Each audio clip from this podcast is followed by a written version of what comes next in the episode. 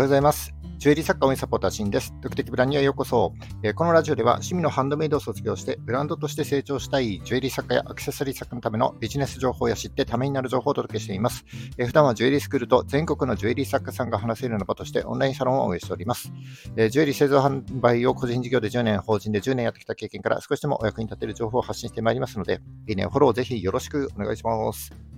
はい、えーと、4月5日ですね、水曜日の放送で、ちょっとお昼の放送にはなってしまいましたけども、えー、と、今日も引き続き収録していきたいと思っております。えっ、ー、と、今日のお話なんですけども、今話題の AI、チャット GPT のお話になります。えっ、ー、と、先日ですね、あの、チャット GPT のマニュアルが公開されて、また、えー、さらに動きが活発化していますね。今後ですね、私たちの身近にあるあらゆるプラットフォームでですね、AI が使えるようになっていきますので、世界は今大きな節目を迎えていると言ってもいいかもしれません。えー、で、僕としてはですね、この AI をどう活用していけばいいかということをですね、えこのラジオや僕のサロンを通じてご紹介していきたいなというふうに思っている次第でございます。えー、そこで今日はですね、うんと、新しくブランドを始める、立ち上げる際にですね、そのブランドの根幹となる理念を AI で作らせてみたという内容でお話ししたいなというふうに思っております。えー、理念は大事と言ってはいてもですね、こう言語化するのってなかなか難しいと思います。今回ですね、ブランドの理念を AI に作ってもらおうという実験をしてみて、割とこううまくいった結果が得られましたので、えー、ブランドの理念の作り方、ブランドの理念の作り方について、えチャット GPT を活用した具体的な方法を解説してまいりたいと思っております。まあ、あくまで参考例として聞いていただければ幸いでございます。それではよろしくお願いします。はい、本題に入ってまいります。えっ、ー、と、理念ってこう誰が見てもですね、理解できるように、また多くの人が共感できるような内容で、まあ大体200字ぐらいの言語でですね、えー、言葉でえまとめたものになりますけども、なかなかこれ言葉にするって難しいですよね。え本来であればこう自分で考えて自分の言葉で、え言語化するのが望ましいんですけれども、まあ、それが難しい方はですね、ちょっと AI を活用してみるのもいいんじゃないかなというふうに思って、え今回ちょっと実験してみた次第になります。えー、で、その結果をですね、具体的な手順も交えて解説していこうかなというふうに思ってるんですけども、ちょっとこのラジオだけでは伝えにくい部分がいっぱいありますので、今後ですね、あのノートの記事だったり、サロンの記事に落とし込んでいきたいなというふうに思っておりますので、楽しみにしててください。えー、で、早速解説していきますが、まずですね、基本的な概念として、えー、変数とタスクについてお話ししたいと思います。まず変数ですけども、えー、あるデータをですね、格納するための箱のようなものになります。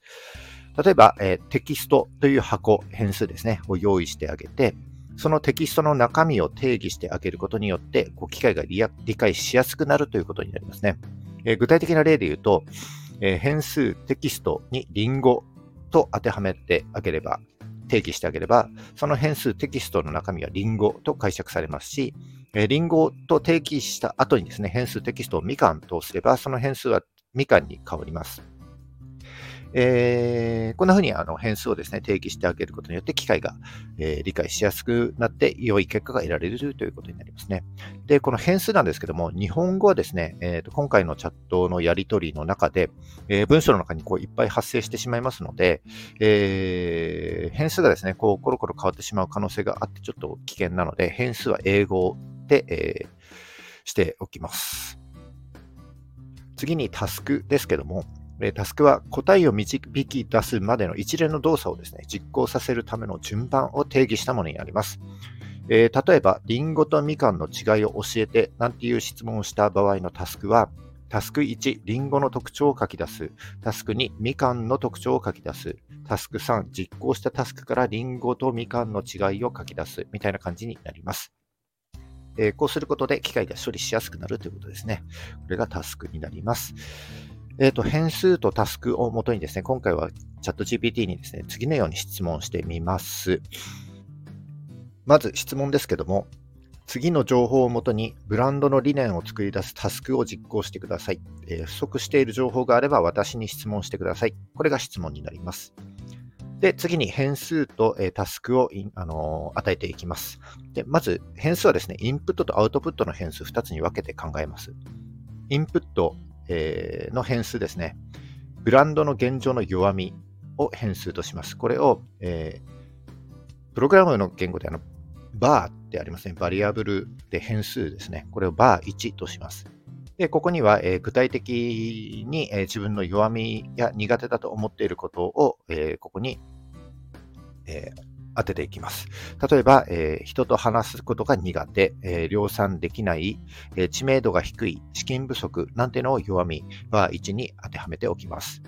で次の変数が、えブランドの現状の強みですね。これをバー3、バー3として、えここには具体的な自分の強みや好きなことを、え当てていきます。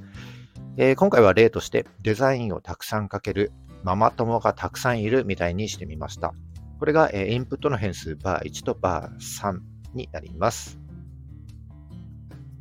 次にアウトプットする変数を定義していきます。でアウトプットする変数は、えー、変数名は定義するんですけども、えー、変数の中身については AI が生成するものになりますので、えー、名前だけ定義しておきます。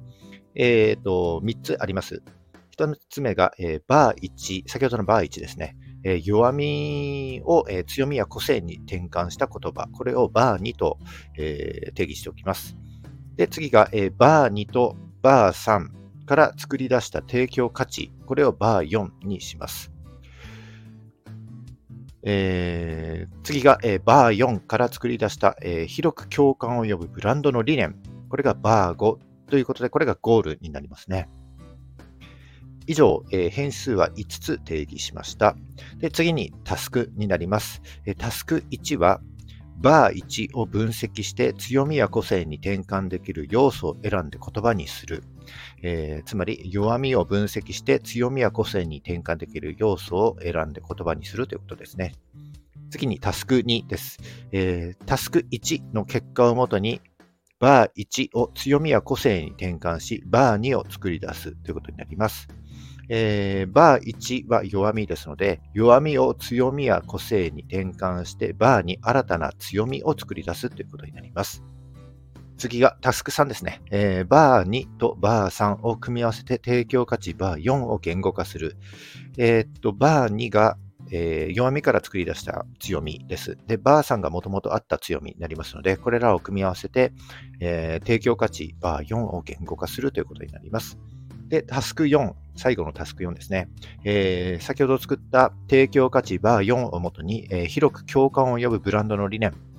これがバー5、ゴールになりますけども、これを200字以内で言語化する。これがタスク4の、えー、になります。これが以上のタスクですね。で、これら全部つなげて、え質問しておきます。そうすると AI はですね、与えられた変数をもとに順番にタスクを実行していきます。えー、こちらから与えた変数というのは強みと弱みだけになることにあの注目しておいてください。で、今回この質問を投げたところ、次のようになりました。えタスク1では、えー、弱みから強みや個性に転換できる要素を選んで言葉にするということでしたけども、タスク1の結果は、えー、弱みはえ人と話すことが苦手、え量産できない、え知名度が低い、資金不足がこれ弱みなんですけども、これをですね、えタスク1では、え人と話すことが苦手を個別対応力という強みに、量産できないということを、弱みを、え限定性、独自性という強みに、え知名度が低いという弱みを発掘の喜びに、え資金不足は地道な取り組みみたいな感じに強みにや個性にですね、AI が転換してくれました。で、次のタスクは、えー、先ほどのタスク1の結果をもとにですね、新たな強みとして変数バ2を作り出していきます。えー、内容はまあ先ほどと同じになりますね。個別対応力、えー、限定性、独自性、発掘の喜び、え地道な取り組みが新たな、え強みとして、え変数バー2に格納されたことになります。で、次のタスクで、えー、元々の強みとですね、新たに生まれたこの強みから提供価値を言語化していきます。えー、元々の強みは、デザインをたくさんかけるママ友がたくさんいるでした。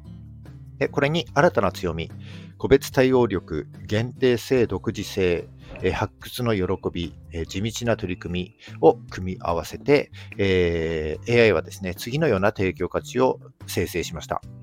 世界に一つだけのデザインとつながりを生み出す。これが AI が作り出した提供価値ということになりますね。えー、最後のタスクで、えー、この提供価値をもとに理念を言語化します、えー、今回の例で言うと次のようになりました。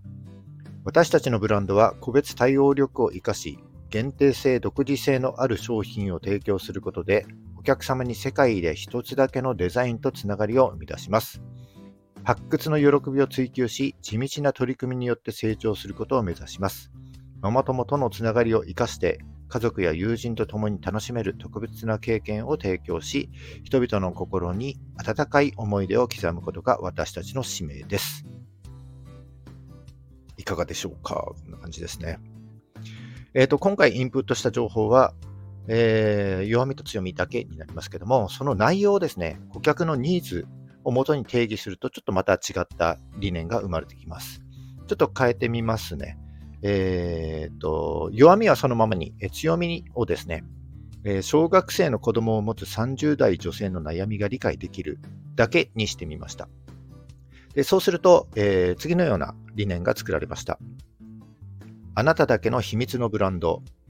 私たちは小学生の子供を持つ30代女性の悩みを独自のコミュニケーションスタイルで理解し、限定品、高品質でリーズナブルな商品を提供します。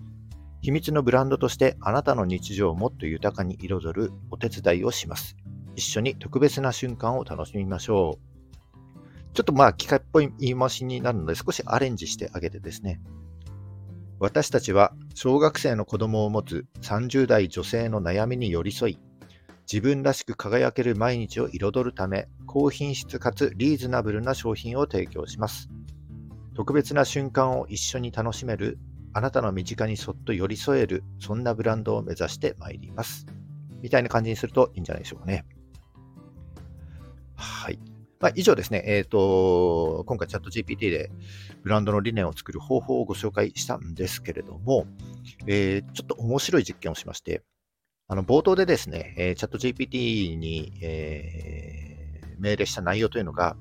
次の情報をもとにブランドの理念を作り出すタスクを実行してくださいというような、えー、内容なんですけども、これをですね、例えば、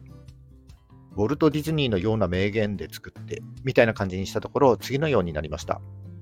ちなみにですね、与えたあの強みと弱みインあの、インプットした変数は同じ